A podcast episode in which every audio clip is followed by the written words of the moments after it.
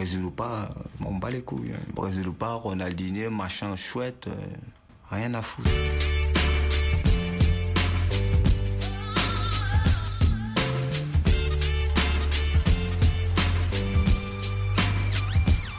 Salut à tous, bienvenue à l'ASSK.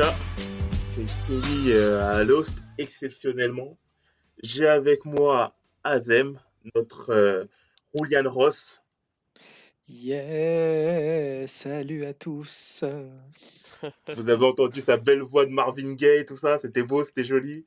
Et maintenant, je vous demande d'accueillir haut et fort Malik Olivier Hatton, le numéro 10 de notre équipe. Aïe aïe, Olivier Hatton, salut à tous. Bon, tu m'as jamais vu jouer, je pense, hein, mais euh, moi, c'était plus, Bruce Harper, hein, mais. si, si, il est bon, il est bon. Il a pas un style il a pas, il a pas un style très académique, mais crois-moi, les crochets et tout, les petites feintes, euh, ça y va. Hein. C'est pas faux modeste, Malik. Hein. Merci, Azek, merci. Et du coup, aujourd'hui, euh, on va aborder trois sujets. On va faire un focus sur Marseille et Monaco, faire un parallèle entre euh, ces deux équipes, qui sont un peu euh, pas vraiment dans la meilleure des situations comparé à ce qu'on attendait d'eux au début du championnat. Puis, on va parler de Lyon. Est-ce une valeur sûre de, ce podium? Est-ce que c'est, euh, on va dire, peut-être pas la troisième roue du carrosse, mais l'équipe qui va peut-être euh, s'affirmer comme le numéro 2 officiel du PSG si Lille se foire, mais ça reste à voir.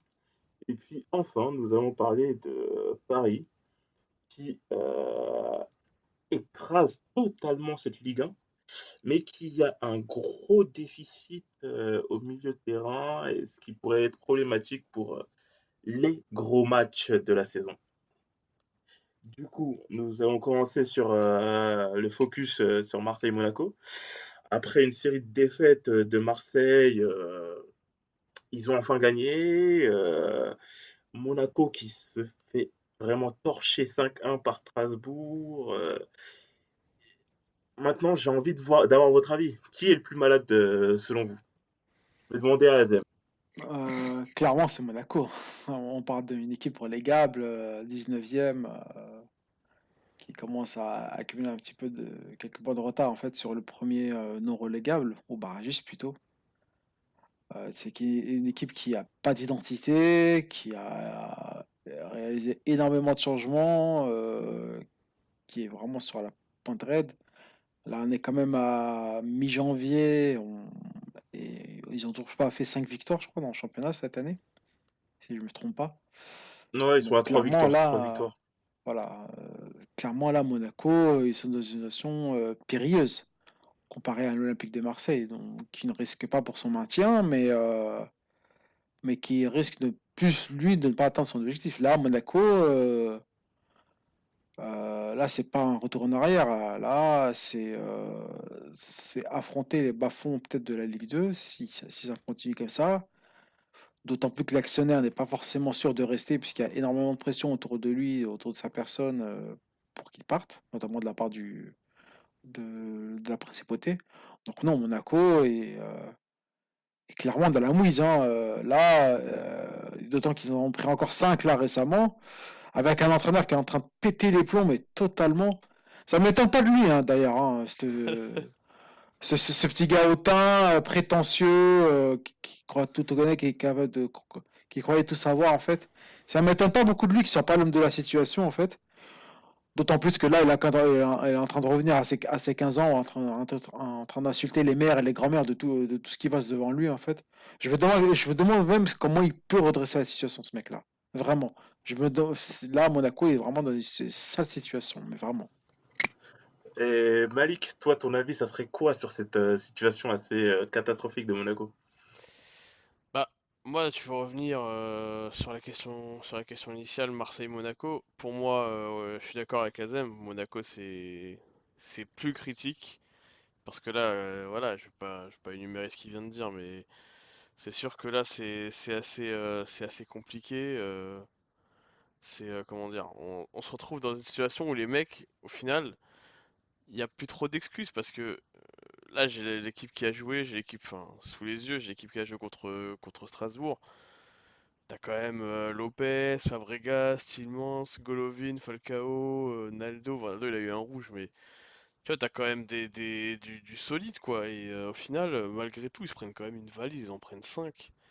Donc là, c'est, tu sais, t'as l'impression que c'est dans un mood où rien ne va, en fait. Et pourtant, on y, on y- on y croyait, hein. Enfin, on y croyait parce que contre Marseille, euh, la semaine dernière, euh, on se disait que bah, ils avaient fait un bon match au final. Et euh, mais non, là ça, ça, ça repart pas quoi. Ça repart pas. Et en fait, c'est pas que ça repart pas, c'est que c'est jamais parti.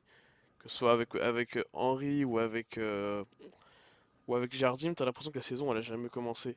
Après, pour revenir vite fait sur Marseille, bah c'est sûr que Marseille ils sont pas relégables, euh, ils sont pas dans la même mouise, mais euh, je pense que Marseille s'ils s'en sortent, enfin entre guillemets hein, s'en sortir, hein, faut mettre en parallèle avec Monaco, mais s'ils s'en sortent, ça sera aussi euh, dû à la faiblesse de la Ligue 1 quoi, parce que au final, tu vois aucune marge de progression sur cette équipe.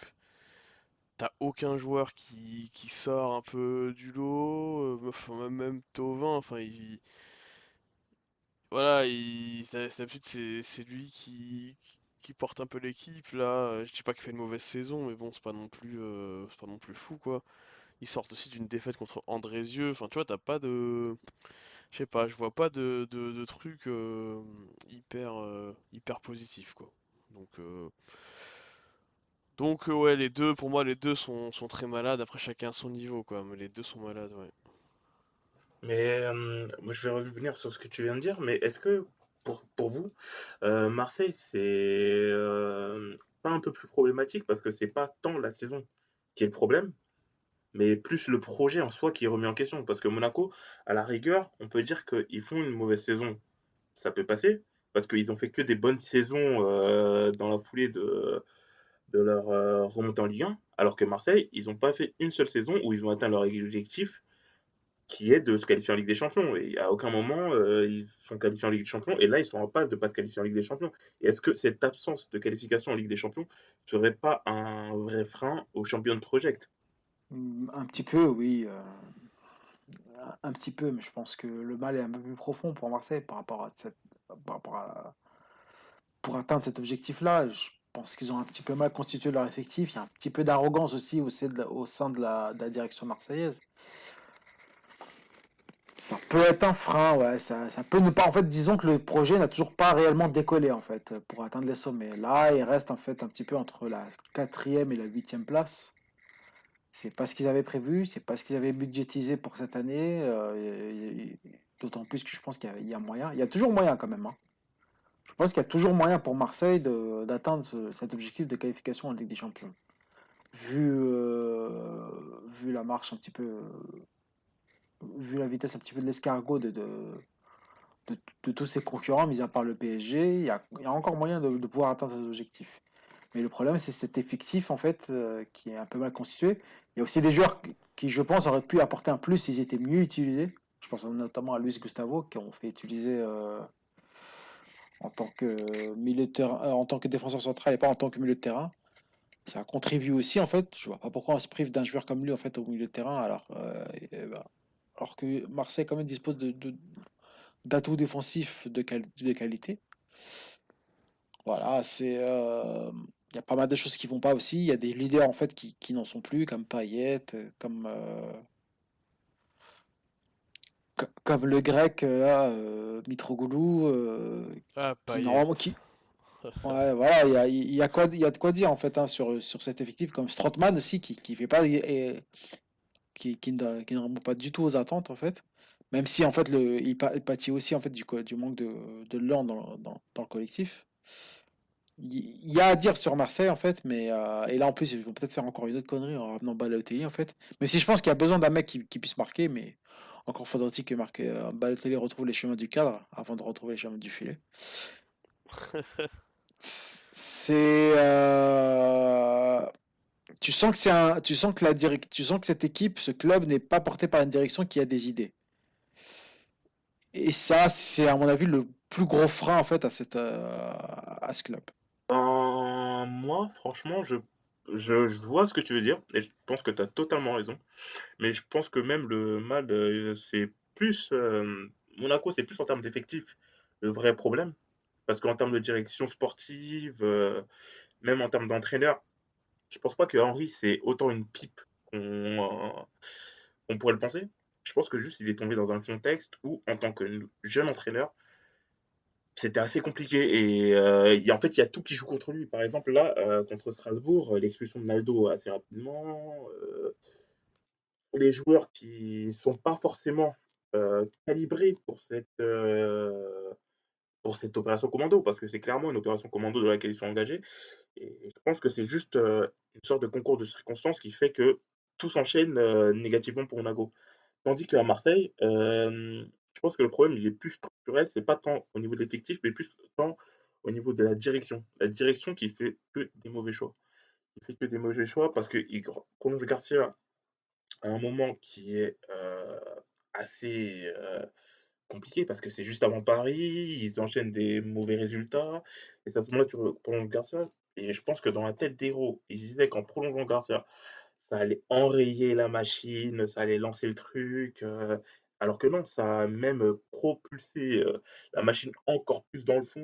Euh, Garcia, son discours, il passe totalement plus. Là, ils sont totalement, totalement piégés parce qu'ils peuvent plus licencier Garcia. Parce que à ce moment précis, s'ils licencient Garcia, ils doivent mettre un chèque de 10-12 millions d'euros, sachant qu'ils avaient prévu une enveloppe de 200 millions d'euros sur euh, 3 ans qui est quasiment essoufflé. S'ils licencient Garcia, du coup, derrière, ils peuvent plus ils peuvent plus recruter personne. Et sachant qu'au niveau du poste d'attaquant et du poste de latéral gauche, c'est les deux postes euh, où euh, Marseille avait, avait des réels besoins. Et tu te rends compte qu'en fait, euh, Hérault, il est totalement novice, il est totalement, je dirais pas incompétent, parce que au niveau euh, des, plans de Marseille, par exemple, l'exploitation du euh, ils veulent créer un musée, comment s'appelle, la négociation du sponsor maillot, ça, ça a très bien été négocié. Et tout ce qui est au niveau du sportif, dès que Hérault et Garcia ont été impliqués là-dedans, ça s'est totalement cassé la gueule. Et je pense que le problème de Marseille, il est plus problématique que Monaco, non pas sur le court terme, mais sur le long terme. Et sur le long terme, ça va vraiment poser de réels problèmes si Hérault il reste pas à son niveau administratif comme euh, et ça me fait mal de le dire, comme Paris le fait avec euh, Jean-Claude Blanc. Jean-Claude Blanc, il se charge de tout ce qui est administratif et il fait très bien. Et par exemple, tout ce qui est euh, sportif, c'était Leonardo, Olivier Létang et maintenant Antero Henrique qui s'en chargent. Et ça devrait être comme ça dans tout, dans tout euh, club euh, de Ligue 1. Et c'est ça qui est assez dommage, euh, je trouve, à Marseille. Je trouve que c'est en fait un peu dans le n'importe comment. bah après, comme tu dis, le problème aussi, c'est ça, c'est que t'as clairement un problème d'organisation, t'as Zoubi qui sert à rien, le mec, on l'a déjà parlé hein, dans les podcasts précédents, mais c'est Garcia qui a, qui a les pleins pouvoirs, euh, enfin, on lui a donné les pleins pouvoirs, et au final, euh, Zubizarreta, ben, je pense qu'il... Je pense pas qu'il soit mauvais ce mec-là, tu vois, enfin, il doit pas être mauvais, il doit quand même, il doit quand même avoir un réseau, enfin, c'était un... Ouais, il a un réseau, il a un CV, mais c'est juste Voilà. que, comme tu dis, c'est en fait, ça a été défini comme ça dès le début, quoi. Garcia, il a le plein pouvoir, Zubizarreta, tu viens combler les, les brèches, quoi. C'est souvent, c'est classique, c'est souvent une guéguerre entre directeur sportif et entraîneur qui veut, tu sais, c'est une lutte de pouvoir, et là, clairement, euh, bah, il a donné les pouvoirs à Garcia, il a donné encore plus de pouvoir en, le prolongeant, alors que le résultat n'était pas forcément au beau fixe, et... Ouais, je sais pas, c'est... En fait, euh, moi, ce qui me, ce qui me chagrine un peu à Marseille, c'est que... Bah, là, la Ligue 1 est tellement bidon que ça m'étonnerait même pas qu'il qui passe, euh, comment dire, qui, qui passe euh, sur le podium à la fin de l'année, tu vois, parce que ça peut aller très vite, hein. Là, on est quoi? On est en janvier, euh, il reste encore une quinzaine de matchs, donc euh, moi, ça m'étonnerait même pas qu'ils y, arrivent, qu'ils y arrivent, mais au final, tu te dis, parce que là, ils ont quoi? Ils ont, ils ont 31 points, Lille, ils ont, ouais, Lille, ils ont quand même 40, mais je sais pas, en Avec un match en plus pour Lille. ouais, voilà, donc tu te dis que, tu te dis quand même que, que dans ce championnat, en fait, qui est pas où il n'y a pas un niveau, euh, niveau dingue, quand même Strasbourg qui est cinquième quoi. T'es devant, t'as quand même Strasbourg, t'as Strasbourg, t'as Saint-Étienne, euh, Lille, on sait pas trop ce que ça va donner jusqu'à la fin, avec des mecs qui seront, euh, qui seront peut-être en, enfin je dis, je dis pas que je crois pas en Lille, mais t'auras- t'as quand même des mecs qui, qui savent, qui, qui vont pas rester au club l'an prochain. Enfin, tu vois, on sait pas trop comment ça va terminer. Et, malgré tout ça, malgré le fait que Marseille euh, en Ligue des Champions, tu sais même pas en fait ce que ça va donner, quoi. Tu sais, limite, euh, tu, tu risques encore la grosse, la grosse branlée et avoir un zéro point comme euh, il y a je sais plus combien de temps là, je crois que c'était avec Ali Bope. euh, et euh, ouais, je, je, suis pas hyper. Enfin. Marseille, c'est pas, c'est sûr que c'est toute une question de point de vue. hein. Si tu dis euh, que si on compare par rapport à Monaco, qui eux, et c'est, ils sont en, dessous de la merde, quoi. Eux, ils creusent toutes les semaines. Ben, Marseille, c'est sûr que c'est mieux, mais au final, euh, par rapport euh, à leurs ambitions, c'est pas la situation, elle est pas non plus hyper, hyper réjouissante, quoi. Donc, je, je, je sais pas trop. Et puis, pour revenir, pour revenir sur Monaco, bah, Monaco, moi, pour moi. Voilà, comme tu disais, Kelly, ils ont pas des, ils ont, ils ont, pris- ils ont des, des joueurs, euh, ils ont des super joueurs, mais c'est pas des joueurs peut-être qui, qui étaient faits pour l'opération commando, quoi. Et c'est pas un entraîneur qui est fait pour l'opération commando. Enfin, si on devait comparer à, à Zidane quand il arrive au Real, euh, Zidane il arrive dans un Real, euh, certes un peu malade parce que je crois qu'il remplace Benitez, il me semble, mais Ouais, c'était Benitez, ouais. voilà, mais tu vois, on va comparer la situation du Real de l'époque à la situation de Monaco aujourd'hui, quoi. Ça, ça a rien à voir. Ah oui, non, mais après, c'était euh, c'était une toute autre dimension parce que les Real, quand même, ils étaient encore quand même classés dans les 5-6 Bah, euh, et premières voilà, c'est ça. Là, ouais, et puis euh, surtout, euh, surtout euh, Zidane connaissait bien le Real en fait, puisqu'il, euh, non seulement il a joué, mais il y était en fait. Voilà, il y était encore. Alors qu'Henri, ok, il a joué à Monaco, mais ça faisait 20 ans qu'il avait quitté Monaco. Donc il connaissait pas le contexte, euh, il connaissait plus le contexte de la Ligue 1, euh, il vivait même pas en France, hein. Il vivait à l'étranger en fait. euh, il, il accumulait quand même pas mal de tard en fait avant de prendre son poste, avant de prendre ce poste, d'autant plus qu'en euh, en plus il était venu en cours de saison et pas en début de saison, donc il n'a pas pu installer son projet euh, si, si tant est qu'il en avait un euh, de manière Non, mais plus, je suis totalement d'accord avec toi. de manière plus posée en fait. Voilà, il est venu en tant que pompier, surtout dans une situation assez, assez critique. Et on voit, et, oh, quand même, bon, certes, moi je l'estime pas beaucoup, mais euh, mais on a vu en fait qu'au début, en fait, il avait du mal à prendre la température de, de, ce projet-là, en fait, de la situation. Euh, Vous vous rappelez du match contre Paris, en fait, il saluait tout le monde un petit peu. euh, salut, toi, ça va? Salut Neymar, ah, qu'est-ce que tu fais de beau et tout? On l'a vu converser avec pas mal de joueurs. Et, l'a et on l'a pas vu remobiliser son équipe, la rassurer, surtout qu'il y avait beaucoup de jeunes. Ça, c'était le signe de quelqu'un qui était un petit peu perdu. Là, en fait, on est dans la continuité de, de, cet état d'esprit-là pour, pour Henry, même si je pense en fait qu'il est net- nettement plus concerné, mais il a, toujours pas de ligne directrice en fait. Euh, et c'est normal, c'est normal qu'il ne peut pas avoir de ligne directrice dans une telle situation en fait. Il n'a pas assez il pas il n'a pas assez de recul en fait pour pouvoir mieux appréhender une telle situation en fait. Et euh, là, là, n'importe quel jeune entraîneur en fait, qu'il soit bon ou qu'il soit mauvais en fait, ça aurait été très compliqué pour lui en fait. bah, c'est pour ça qu'il y a Franck Passy qui est venu. euh, Enfin, je pense. Je pense que c'est pour ça qu'il qu'il ouais, qui est venu l'épauler et tout ça euh, pour euh, lui donner une certaine structure en tant qu'entraîneur, pour lui donner une certaine légi- légitimité qu'il n'a pas encore. euh, Parce qu'en tant que. il- En fait, la légitimité qu'il a encore, c'est sa légitimité d'ancien joueur et pas encore d'entraîneur. Et Franck Passy, en fait, il est venu app- apporter ça pour. euh, Ça s'appelle Même au niveau de son staff, pour le solidifier, ce qu'il n'avait quasiment, mais vraiment pas du tout. Il avait encore ce petit rôle de grand frère et c'est ça qui lui fait encore un petit peu défaut, à mon avis. Oui, c'est sûr.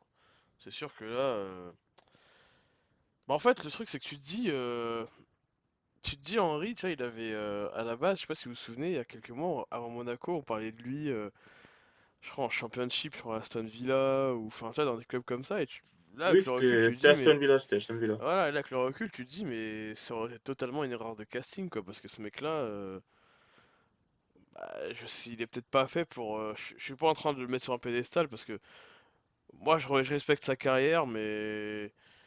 Mais c'est vrai que j'ai jamais été vraiment fan euh, du, du mec, et euh, même, même du joueur que c'était, en vrai, tu vois. Enfin, je, je, je respecte ce qu'il a accompli parce qu'il a quand même accompli plein de trucs. Le mec, il a une statue, c'est pas, il a pas rien, c'est pas, c'est pas pour rien quoi. Mais, ah j'ai jamais été vraiment. Très grand joueur. Hein.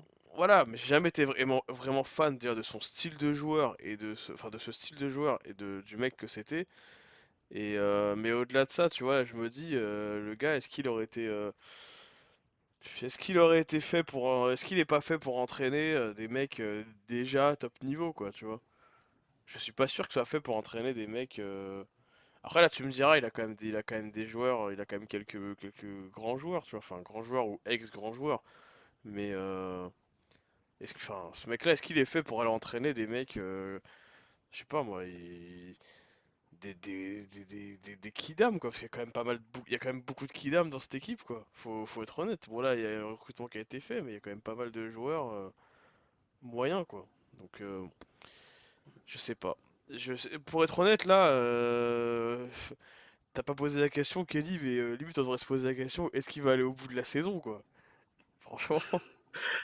Ouais, et franchement, ça c'est une très très bonne question que je pense qu'on va devoir se reposer. Euh. il, est même capable de partir de lui-même, hein, ça se trouve. Hein. ouais, non, franchement, c'est probable, mais je pense, pas. je, pense, je pense pas qu'il partira de lui-même, mais franchement, est-ce qu'il va se faire licencier à la fin de la saison Ça, c'est possible par contre. Ça, c'est une des questions qu'on va devoir se poser euh, sur les prochains podcasts. Ah, et... Vous pensez qu'il peut se faire virer? Ah oui, oui, c'est possible. Ah, je pense que oui, parce qu'il est quand même à un point de la 19e place, euh, de la 20 de la 20e place plutôt. Et je pense que c'est largement possible qu'il puisse se faire licencier. Mais bon, on en reparlera plus tard. Là, on va aborder, on va quand même monter une gamme au-dessus en termes de niveau. Bon, peut-être pas de niveau de jeu, mais en termes de niveau, tu vois. Parce que là, on va parler d'une équipe qui, qui joue la Ligue des Champions encore, qui est euh, troisième de Ligue 1, si je me souviens bien. Ouais. On va parler de l'Olympique lyonnais. Ah, vos potes, les Marseillais. Ah oui, c'est Jean-Michel Aulas. Jean-Michel Aulas. Hein. Je vais pas continuer à chanter la chanson parce qu'après, ça va être un peu vulgaire. Mais bon, selon vous, est-ce que Lyon est une valeur sûre pour ce podium Pour moi, oui. Pour moi, Lyon, c'est j'ai toujours critiqué euh, Olas, euh, pas forcément son bilan, mais déjà sur. Euh, sur ouais, humainement, j'ai toujours critiqué, ce mec-là, pardon, mais au final, je te rends compte que dans tout le, dans tout le marasme de la Ligue 1, le niveau il a quand même pas mal évolué, il a été bien, moins bien, spectaculaire, ennuyeux. Le niveau de son championnat a pas mal. Enfin, il y a eu quand même pas mal d'évolution ces dernières années. Bah, au final, euh, la constante, c'est euh, Paris, parce que Paris, ils ont un budget. Euh, Paris sont hors catégorie dans, ce championnat-là, mais la constante, ça a toujours été Lyon, quoi, pour moi. C'est-à-dire que Lyon, ils ont eu. C'est vrai que des fois, ils, ont terminé quatrième ou autre, mais au final, tu dis que Lyon, ils ont jamais connu de. Quand ils étaient en crise, quand c'était vraiment la grosse crise, ils étaient quoi, 4-5e ils ont pas trop connu de période euh, où ils ont été dans le ventre mou. Euh. Et je pense que là, cette année, euh, à mon avis, Lyon, ils vont. Après, on peut pas se baser sur le match, sur le match contre Saint-Etienne. Hein. Mais pour moi, pour moi, Lyon, ils seront, ils seront sur le podium. Et pourquoi Et je dis qu'on va se baser sur le match contre Saint-Etienne pour la simple bonne raison qu'au final, ben, si tu regardes bien, quelques exceptions près, bah, Lyon, Saint-Etienne. Anthony Lopez, hein. Ouais, mais non, mais je veux dire, à, des exceptions près, euh, Lyon, Saint-Etienne, enfin, Lyon, ils font toujours pleurer Saint-Etienne, quoi. On a plein de d'exemples. ah oui, non, ça, c'est vrai, ça c'est vrai. Victoire où tu te dis, euh, Saint-Etienne, ils vont le faire, ils vont le faire, et Lyon, ils. Et finalement, ils sont poussés, quoi, ouais, tu sais. Donc, Parce que euh, là, c'était quoi? C'était parti pour un 1-0 de Saint-Etienne, tout se passait bien, puis après 1-1, et dernière minute. Il y a Dembélé qui sort de nulle part, qui met son but. Il sort pas de nulle part. Hein. Lyon était quand même une belle, belle pente ascendante euh, sur la fin de match. Et... Euh, un bon match, hein. marqué un peu plus tôt. Ah oui, c'était un très non, bon match. c'était un très bon match. Mais après, tu t'attendais pas à ce qu'à la 95e minute, Dembélé, il te marque le but de la victoire. Quoi.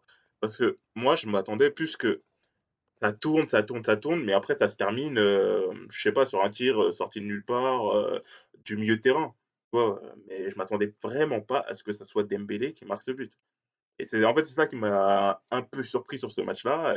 Et, franchement, je trouve que euh, Lyon, ils sont super solides euh, contre tous les gros du championnat. Contre tous les gros du championnat, ils font le taf. Juste contre Paris, après, c'est Paris, c'est un peu compliqué. Le match aussi, il était un peu bizarre euh, sur le début, mais je trouve que Lyon, sur tous les gros du championnat, j'ai, en fait, je me souviens plus trop du match contre Lyon-Lille, donc je peux pas trop juger là-dessus.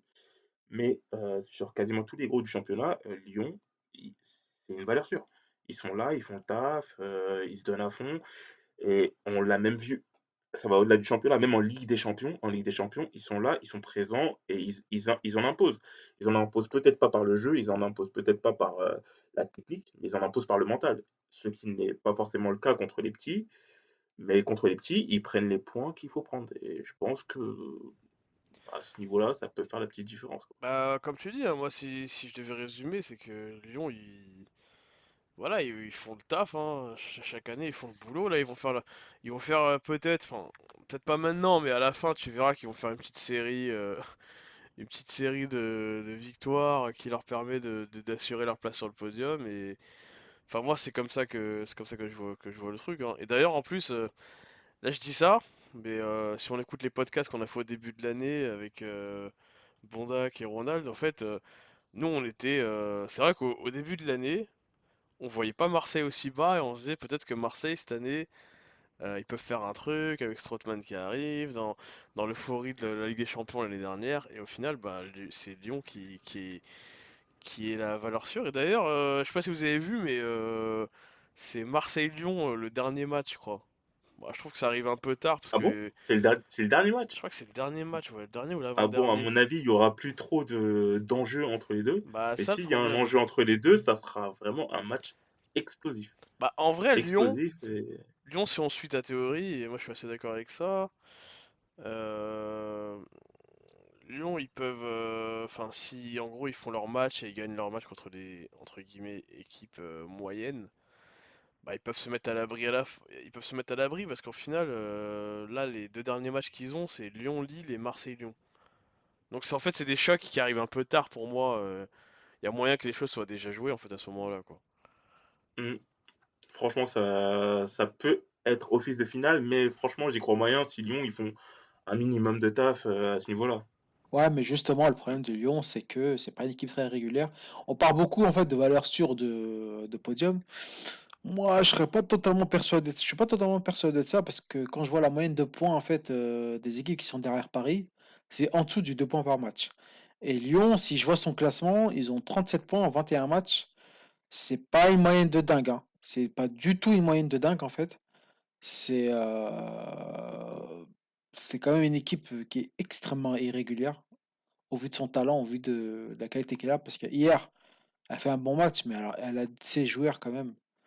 Et donc de ses équipes quand même. Ils devraient faire beaucoup mieux quand même. Ils, auraient, ils devraient avoir au moins 10 points de plus. Au moins. Non, mais après. Au moins.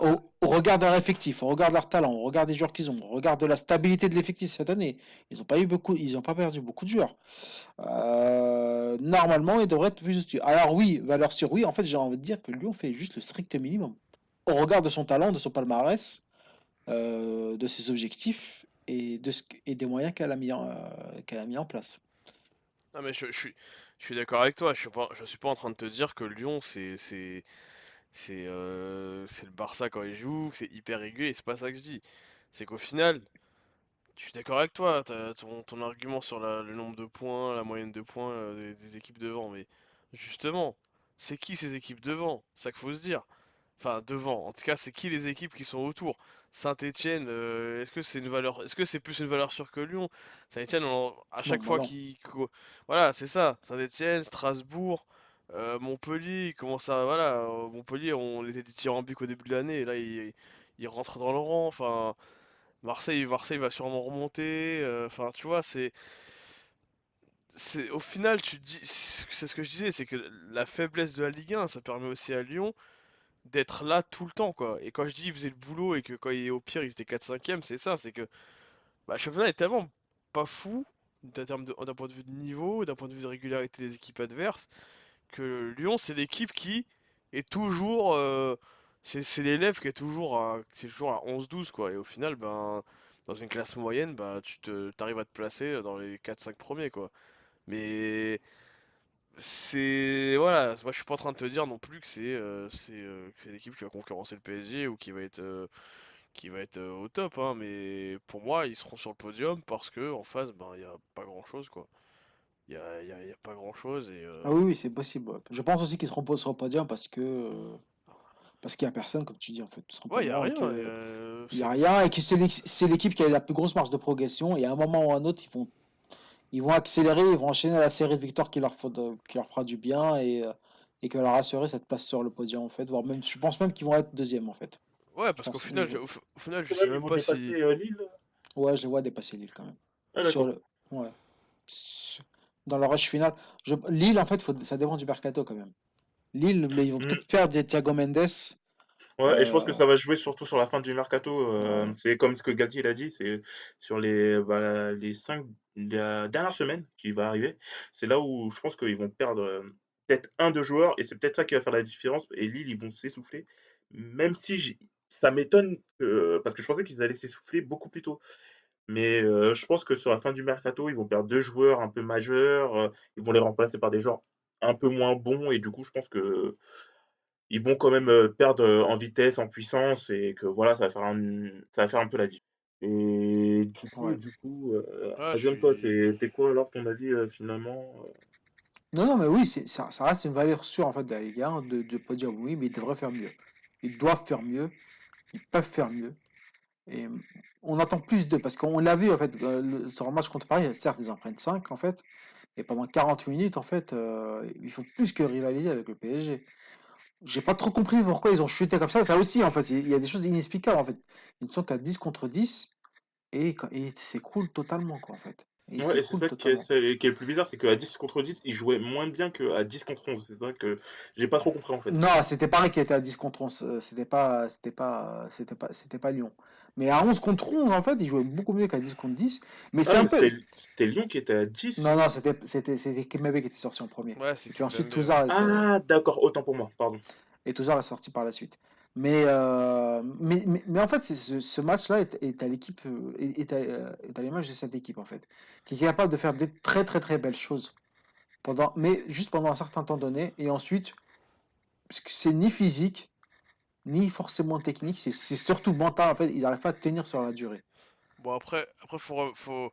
je suis d'accord avec toi, mais faut aussi remettre le match euh, dans le contexte. En fait, ils ont, pour moi, ils avaient été naïfs sur ce match-là, quoi. Vrai... En fait, ils avaient, ils, ils ont voulu jouer et c'était les Champs-Élysées derrière. Et au final, euh, c'était toujours la même chose, quoi. Passe en profondeur de Neymar pour Mbappé. Mais du coup, une fois qu'ils s'étaient fait ouvrir une ou deux fois, bah, le match était plié, quoi. Là, ils ont lâché par contre psychologiquement, mais c'est vrai qu'ils avaient eu des bonnes intentions de jeu. Ils ont fait un peu douter Paris sur ce match-là, mais au final, euh, au final, Paris, euh, Paris, ils attendaient que ça, quoi. Ils attendaient juste une ouverture. Ils ont marqué. euh, Ils ont marqué, et puis à 10 contre 10, enfin déjà qu'à 11 contre 11, euh, je pense que Lyon maîtrisait bien son sujet, et il y avait, euh, il y avait de, comment dire, il y avait une grosse densité au milieu, mais à 10 contre 10, euh, c'était, euh, le terrain était trop grand pour jouer contre ce Paris-là avec tous ces espaces, quoi, et Paris, euh, on sentait, on sentait y avait, on sentait que c'était un match à 10 contre 10, quoi, il y avait énormément d'espace, et Paris, euh, c'était, c'était fait plaisir, quoi, mais, mais voilà, moi je, ouais, moi je pense que, ouais, pour, pour, je reviens à ce que je disais pour synthétiser, oui, ils ont, pour moi ils iront sur, sur le podium et euh, je dirais pas sans souci, ils vont un peu en chier, mais il y aura toujours des phases où on va se dire ah putain Lyon c'est pas bon. De toute façon, je sais pas si vous avez remarqué, mais Lyon au final, euh, depuis ça fait combien de temps qu'il est là Genesio? 3 ans, 2 ans, je sais même plus. Ouais, 3 ans là Ouais maintenant. voilà, et ben au final c'est toujours pareil quoi. C'est toujours, euh, ce mec-là il divise toujours autant. hein. Toujours des mecs qui vont te dire, euh, ils vont l'appeler Pep Genesio, ils vont se foutre de sa gueule. Et t'as toujours des mecs qui vont dire. Et au final, il, il- il- il fera toujours le boulot, quoi. Après, c'est une question de. Encore une fois, c'est le même problème que Marseille-Monaco. C'est question de point de vue, question d'ambition. Est-ce que tu est-ce que t'es satisfait, euh, si t'es lyonnais, de dire que tu vas avec des champions tout le temps, mais que t'y fais rien? Bon, là, c'est vrai que là, ils ont réussi à aller en huitième. Donc c'est c'est bien, mais au final. euh, Au final, euh, tu te dis, euh, ils passeront pas ce palier, quoi. Mais Ils n'ont pas. pas de titre cette année. Et je sais pas s'ils sont encore qualifiés en Coupe de France ou pas en fait. Ils sont encore qualifiés en Coupe de France? Coupe de France, il me semble qu'ils sont qualifiés. hein. Ouais. Bah, c'est leur seul me, titre qui leur. tu Ouais, me seul- mets non, ça, si, ils sont qualifiés. Non, ils sont qualifiés. Bah, c'est la seule chance de, de gagner un trophée cette année quand même. Après, c'est vrai que c'est compliqué quand même de gagner un trophée en France avec le PSG quand même. C'est très compliqué. euh, Mais Monaco- voilà, Lyon, c'est Ouais. normalement une équipe qui peut rivaliser. Moi, je pense que c'est une équipe qui peut vraiment rivaliser avec le PSG en fait. Bah, pour moi, plus Rivaliser, plus, c'est euh, c'est un grand mot. Et c'est même pas une question de structure le problème, c'est une question de d'argent, tout simplement. Pour moi, c'est une question d'argent. Ouais, mais il- n'a pas l'argent pour rivaliser avec le PSG. Sachant que, parce qu'au niveau de la structure, je pense que c'est l'équipe la mieux structurée, même mieux structurée que le PSG. Parce que au niveau de la formation, de la détection, au niveau de. Comment ça s'appelle Euh, Comment ça s'appelle euh, De, de l'effectif, c'est très cohérent. Et après, pour moi, les deux gros points faibles de, de Lyon, c'est l'argent, c'est l'entraîneur. Parce que Genesio, il se débrouille tout le temps, il réussit à faire des, des trucs bizarres, mais en fait, le truc, c'est que tu n'arrives pas à détecter c'est quoi la patte de Genesio. Tu n'arrives pas à, à comprendre quelle est la patte de Gene- Genesio, quelle est euh, sa manière de, de faire le jeu, quelle est sa manière de faire et tout ça. Tu as l'impression que c'est un mec qui arrive à s'adapter, en fait. Et Ouais, mais t'as surtout l'impression que c'est c'est un mec. bien, mais à la fois, c'est. T'as surtout c'est l'impression que c'est un mec qui manque de personnalité en fait. Hmm. Dans, dans ses Ouais, il n'a idées- pas cette aura d'entraîneur. Ouais, en termes d'aura, en termes d'idées de jeu, enfin tu vois, euh, c'est bien. Enfin, après voilà, euh, y a- y a- comme on dit, il y a que les cons qui changent pas d'avis, mais au final, le mec, euh, tu sais, il passe à trois défenseurs, t'as l'impression que c'est parce qu'il y a un effet de mode. Enfin, comme beaucoup d'entraîneurs en Ligue 1 d'ailleurs cette année. hein. Enfin, t'as pas l'impression qu'il y ait euh, une patte. euh, le mec, il se dit, voilà, je suis pas en train de dire qu'il doit être buté à la Bielsa, mais je sais pas, tu sens pas non plus que le mec. Euh, tu vois pas d'idée en fait, comme tu dis, t'as pas de ligne directrice, tu sais, tu sais, tu sais pas ce qu'il veut faire en fait. Et Mais ça reste Et cohérent final- quand même ce qu'il fait en fait. hein. non, c'est reste- cohérent, mais ça co- c'est cohérent, mais au final, euh, je sais pas, si demain je te dis, euh, explique-moi comment, c'est quoi Genesio, c'est quoi ses idées de jeu, en vrai, en vrai, on le sait même pas quoi. Ah non, non, on le sait, on le sait même pas en fait. hein. Et- euh, c'est- c'est- ah non, c'est un- une équipe euh, de, c'est une équipe de contre. Voilà, c'est un entraîneur d'équipe de contre. Voilà. C'est vraiment Pour une, moi, bah, pour- Pour moi, un Il a vraiment besoin des espaces que lui délivrent ses adversaires pour pouvoir aller vers mieux, pour que son équipe puisse s'exprimer. Mais si euh, l'équipe adverse ne laisse pas d'espace, là il s'en remet au talent de ses joueurs. Ouais, pour moi, c'est un monsieur, c'est pas être péjoratif ce que je veux dire, mais c'est un monsieur tout le monde quoi. Enfin, c'est un mec, euh, c'est un entraîneur euh, lambda qui, qui, qui, je pense, doit aussi son salut au fait que bah, est de la maison et que du coup, peut-être que les joueurs, euh, il y a des joueurs qu'il a eu chez les jeunes ou quand il était adjoint, enfin, qui peut-être se sentent un peu, euh, voilà, un peu pas redevables, mais voilà, qui ont un peu un lien euh, affectif avec lui. Au final, euh, c'est pas non plus, pas non plus la folie. Après, pour revenir à ce que tu disais, Kelly, ok, ils peuvent pas rivaliser, ils peuvent pas rivaliser en Ligue 1 sur un championnat de 38 journées, mais dans tous les championnats, on voit des équipes rivaliser en coupe. Et là, je pense que le Olas, il a beau euh, dire que les coupes de la Ligue, c'est une coupe en bois, parce que moi, ça me fait toujours rigoler. C'est un peu comme les Marseillais à l'époque qui critiquaient la Coupe de la Ligue. Et quand, euh, quand ils l'ont gagné, quand vous l'avez gagné, Kelly, et là, je te pointe du doigt, ils sont jetés dans le vieux port, c'était la- c'était la Coupe du Monde. Donc, euh, Non, donc mais. voilà, moi, Olas, il me fait rigoler. euh, Olas, il est là à dire c'est une coupe en bois. En fait, c'était une coupe qu'ils auraient dû essayer de gagner.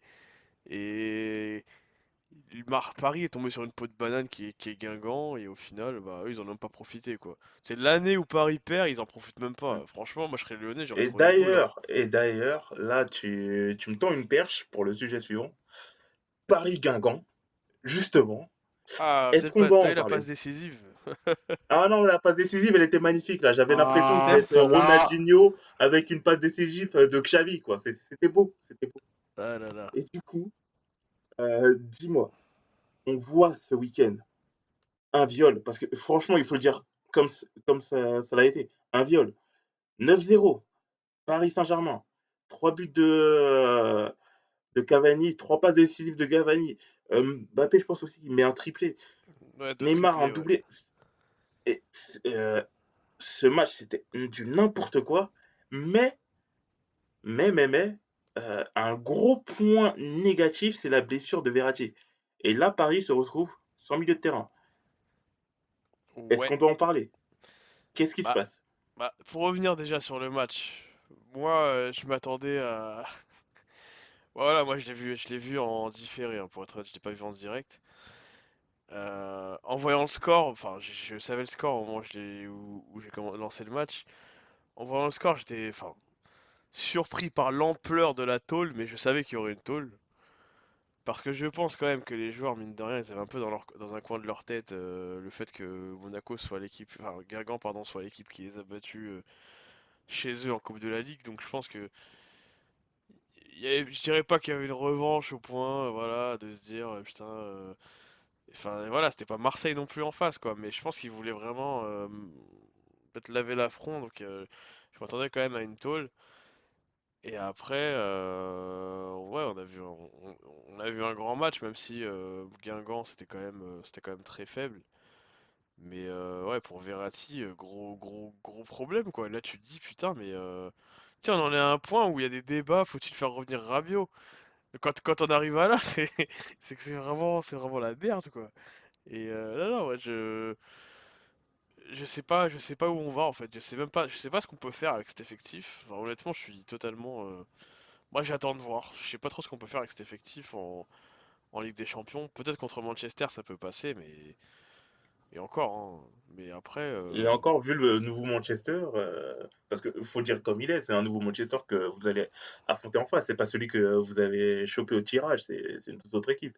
Et là, c'est en milieu de terrain parce que vous reste qui Nkunku, euh, Draxler qui pourrait descendre au milieu de terrain, mais c'est pas vraiment, voilà, c'est pas le milieu de terrain défensif ou relayeur comme on l'entend. Euh, comment, comment ça va se passer? Azem, c'est quoi ton avis en fait là-dessus? Non, mais euh, là, ça commence à être compliqué pour Paris, en fait. Bon, apparemment, Verratti, il n'y a, a pas de lésion touchée, en fait, donc ce serait pas une blessure si grave que ça. Donc, apparemment, il pourrait tenir sa place pour, pour. De toute façon, moi, je pense que on aurait vu Verratti sur un match sur deux. Vu qu'il est sous le coup de suspension, je pense qu'il aurait pris son carton contre Manchester et on l'aurait pas vu au retour. Donc, la problématique, ce serait que tout de même reposer du milieu de terrain. Je pense qu'il y aura une recrue quand même. Je pense quand même qu'ils vont faire une recrue. Après, cette recrue, elle sera certainement pas disponible pour Old Trafford. Peut-être plus pour le retour. Donc, euh, la Ah, question. que la recrue, elle sera pas disponible pour Old en fait? Parce que c'est quand même, euh, s'ils recrutent un milieu de terrain, c'est surtout dans cette optique de Non, mais là, là, là, on est, on est à un mois. Il peut pas être. euh, on est à un mois et à mon avis, il va pas être recruté demain. Donc, euh, il- elle peut pas être disponible pour Old en fait. Elle sera pas dans le moule en fait. C'est ça que je veux dire en fait. Même si elle sera, euh, voilà, il sera ah, sur. ça, euh, ça- ça dépend qui tu fais venir après. hein. Non, mais si tu fais venir Pogba, ok, d'accord. Mais euh, si tu fais venir Weigl qui, a pas, qui joue un match sur 4 ou, ou Paredes en fait qui joue dans un championnat où le rythme est moins élevé et dont d'autant plus il a beaucoup de lacunes défensives, euh, Et surtout en Russie, ils sont en pause en ce moment aussi. euh, Voilà, ils sont, ils sont en trêve. Donc il manque aussi de, de rythme. Ou c'était qui le troisième? C'était Gay. Gay pourrait plus ré- répondre à, à certaines aspirations, mais il, il va falloir aussi qu'il appréhende le jeu parisien aussi. Donc euh, non, je pense qu'elle sera pas d'attaque immédiatement en fait. C'est, c'est, euh, voilà. Et même si on l'avait recruté, recruté début janvier. Donc la, la problématique reste, euh, reste entière.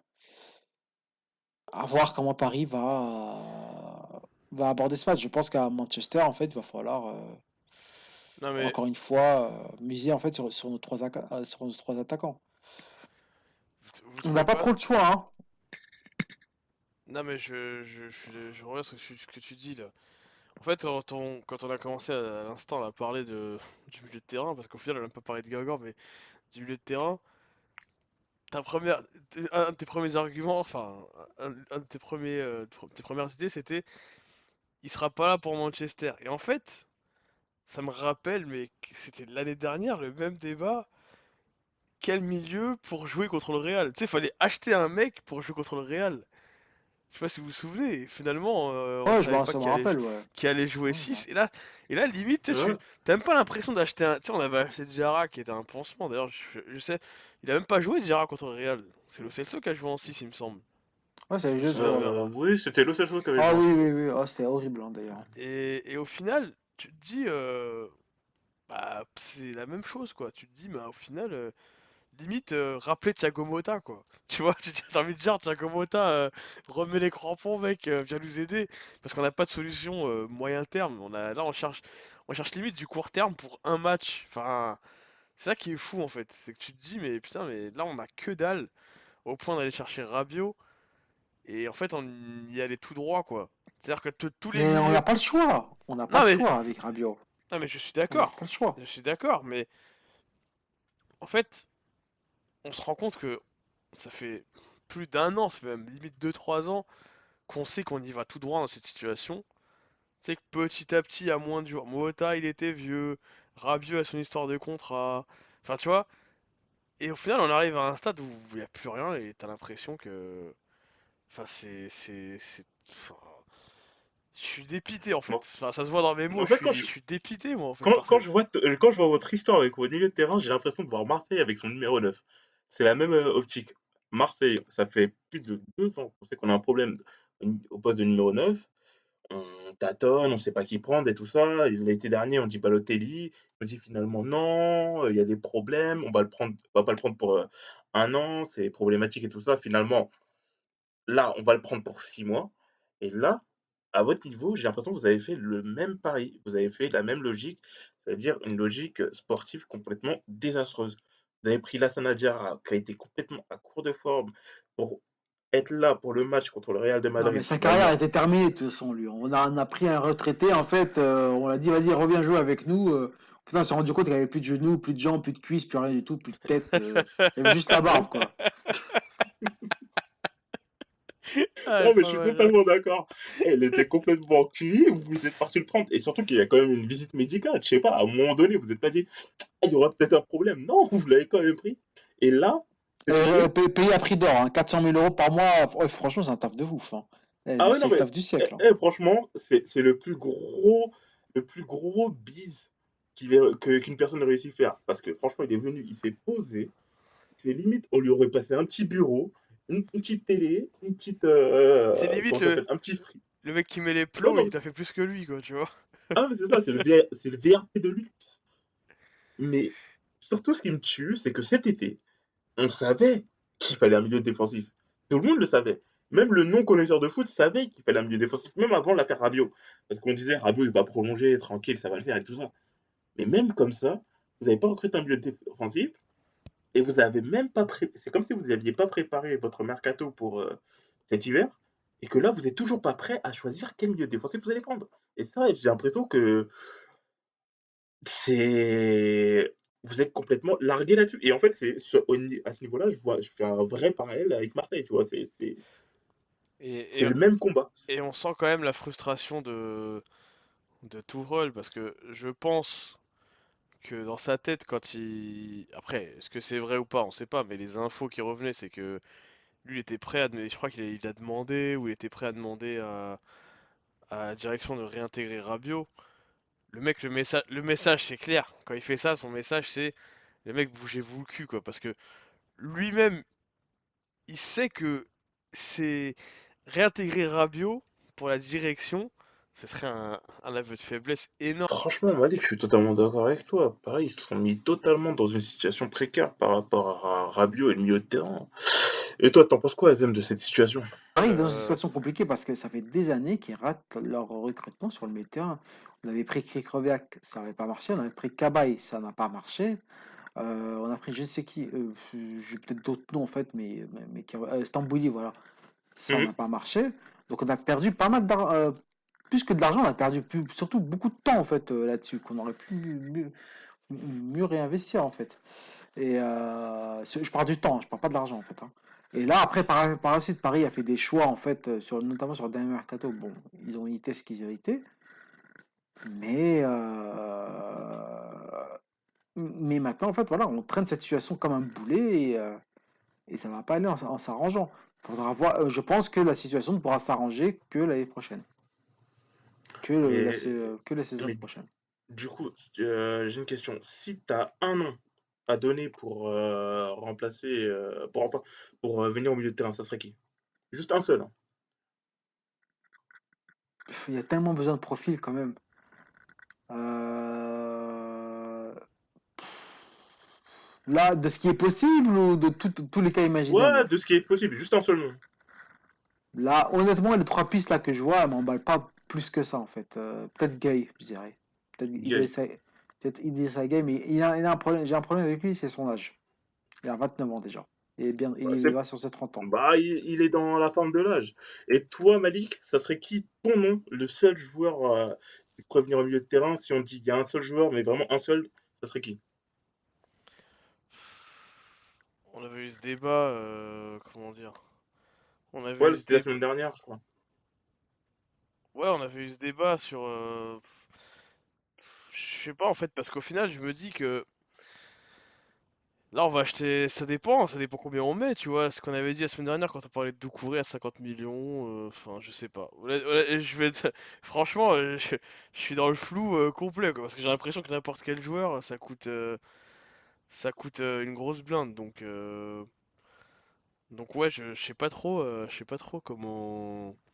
Je sais pas trop qui prendre, ouais, pourquoi pas Gay, quoi. Mais après, Gay, si c'est pas trop cher, parce que c'est pas non plus. Si Gay, c'était devenu. euh, comme Azem, Idrissa Gueye, euh, c'est c'est lui que tu veux, quoi. Ouais, non, mais. euh, Ouais, je sais pas. Moi, je pense que c'est Gay- celui qui fait l'unanimité, parce que moi-même, franchement, si je devais choisir un joueur, ça- je dirais euh, Idrissa Gueye. C'est parce que c'est le profil défensif, comme moi je le vois, c'est un profil qui changerait un peu de ce que vous avez, dans l'impact, euh, dans, comment ça s'appelle? Peut-être pas dans le jeu de passe, parce que c'est pas vraiment la référence, mais c'est en termes d'impact, et je pense que c'est ça qui vous fait cruellement défaut pour euh, la Ligue des Champions, et je pense que c'est ça qui va être une certaine révolution pour vous, quoi. Mais il n'est pas très grand. Ouais, c'est c'est ça. Mais après, N'Golo Kanté n'est pas très grand, et pourtant, quand même, c'est la référence du milieu défensif, quoi. Ouais, ouais, non, mais c'est sûr. Mais, pas, mais, ils ont, mais il a quelques costauds autour de lui. Nous, à Paris, au milieu de terrain, on est tous très petits, en fait. On a, on a que des milieux de terrain assez petits, en fait. Surtout que là, vous allez perdre Rabiot. Rabiot, le seul qui faisait euh, la taille euh, au PSG. Et donc, euh, bon, au niveau des duels de la tête au milieu de terrain, ça sera pas trop, trop ça. Et du coup, on va conclure là-dessus. Et maintenant, je pense que je vais vous demander quel est votre coup de hate ou votre coup d'amour, tu vois, cette semaine. Azem. Coup de coup d'amour en fait pour ce derby en fait euh, Lyon-Saint-Étienne qui est quand même un derby euh, vraiment passionnant. Moi, j'adore regarder ces matchs-là en fait parce que parce qu'il y a toujours quelque chose qui se passe, parce que tu sens qu'il y a une atmosphère différente. J'aime bien voir Saint-Étienne comment, stre- comment Saint-Étienne- Stéphano stresse toujours avant ce derby. Tu sens que ça représente tellement quelque chose pour eux en fait, mais parfois ils arrivent pas, ils, ils, ils arrivent pas parfois, alors que les Lyonnais sont toujours galvanisés en fait. Voilà, euh, j'aime bien ce derby-là. Donc, euh, coup d'amour pour les, pour les derbys. Et mon coup de hate, en fait, c'est pour la Coupe de France, en fait, euh, qui se joue en semaine. Bon. Euh, moi, voir la Coupe de France, voir des équipes amateurs, euh, obliger les équipes amateurs jouer en semaine, en fait, pour affronter des Ligue 1, euh, c'est complètement stupide, en fait. voilà, c'est. ça n'a aucun intérêt, en fait, que ce soit pour le public pour, et pour ces équipes-là, en fait. Ça devrait être une fête, ça devrait être quelque chose de, de- de plus symbolique. Non, on les fait jouer en semaine, en fait. Voilà, au moins qu'on fasse au moins jouer les deux premiers tours en fait de la Coupe de France euh, en, en week-end et qu'ensuite lorsque lorsque l'écrémage a été fait, là on pourra jouer en semaine. Mais là, faire tout de suite jouer en fait les 16e de finale, là où il y a encore beaucoup d'affrontements en Ligue 1, euh, li- Ligue 1, Ligue 2 fait- versus euh, équipe Mhm. amateur en semaine, c'est complètement stupide en fait euh, pour tout le monde. Voilà. Ah, je suis totalement d'accord. Euh, déjà, ton coup d'amour euh, sur le derby euh, Lyon-Saint-Étienne, je trouve que, franchement, vu le match, comment il était euh, haletant, en prenant, je suis totalement d'accord avec toi. Et pour ton coup de hate euh, sur euh, le fait que les matchs de Coupe de France euh, se passent en milieu de semaine, parce que de base, les matchs de Coupe de France, ils se jouaient à chaque fois en, bah, le week-end. C'était ça, la base de la Coupe de France, c'était ça jouait le week-end. Et le fait que ça joue là en milieu de semaine, ouais, c'était ça, c'était les samedis après, les dimanches après, c'était à ces moments-là, c'était dans le, dans le milieu convivial, et sachant que maintenant, il y a quand même des amateurs. Et c'est les amateurs, bon, ils ont quand même une, une vie, euh, il y en a, c'est des boulangers, il y en a qui doivent, euh, c'est des ouvriers, ils doivent travailler, tout ça, et que le fait que ça se passe euh, en pleine semaine, bon, bah, c'est. Ouais, non, mais je suis totalement d'accord avec toi, c'est un peu Bon, n'importe quoi. bon, en fait, ça, comment dire, ça rabaisse un peu, euh, ça Ouais, rabaisse un peu la, Mais ainsi va le football. comment dire, la, la Coupe de France, quoi. Le fait de la mettre en semaine, ça montre que la Coupe de France, on la met un peu, euh, on la met un peu au second plan, quoi. Donc, euh, Mm, ouais. Non, mais ça, je suis totalement d'accord. C'est mettre la Coupe de France au, au second plan, sachant que quand même, c'est le patrimoine de notre football français, quoi. c'est un peu n'importe quoi. C'est c'est un peu n'importe quoi. Et toi, Malik, du coup, euh, tes coups de hate et tes coups d'amour? J'ai pas vrai, enfin, moi j'ai un coup de cœur, euh, c'est, enfin, c'est- désolé pour mes amis monégasques, mais En fait, c'est euh, sur Strasbourg-Monaco.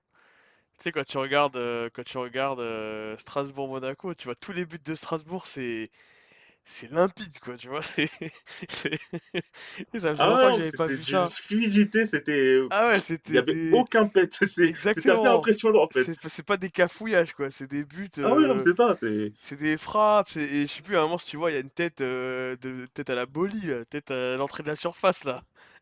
Je crois que c'est une tête qui met, c'est Jonas, Martin, je crois qu'il met une tête, ou... Oui, oui, c'était ça. Tu C'était. vois, j'ai je suis- j'ai- pas vu ça depuis longtemps, tu vois, une, une grosse tête de mule comme ça, du, de, de, de, de la, l'extérieur de la surface, là. Et ouais, c'est, c'est pas, pas un coup de, un coup de cœur hyper recherché, mais quand j'ai vu le match, j'ai dit, putain, c'est, que des trucs où tu, tu sais, c'était monégasque, tu te fais tabasser, quoi. C'est pas des buts euh, de raccro, c'est des buts, euh, c'est des buts, euh, voilà, c'est, des buts qui te mettent des, des coups derrière la tête, quoi.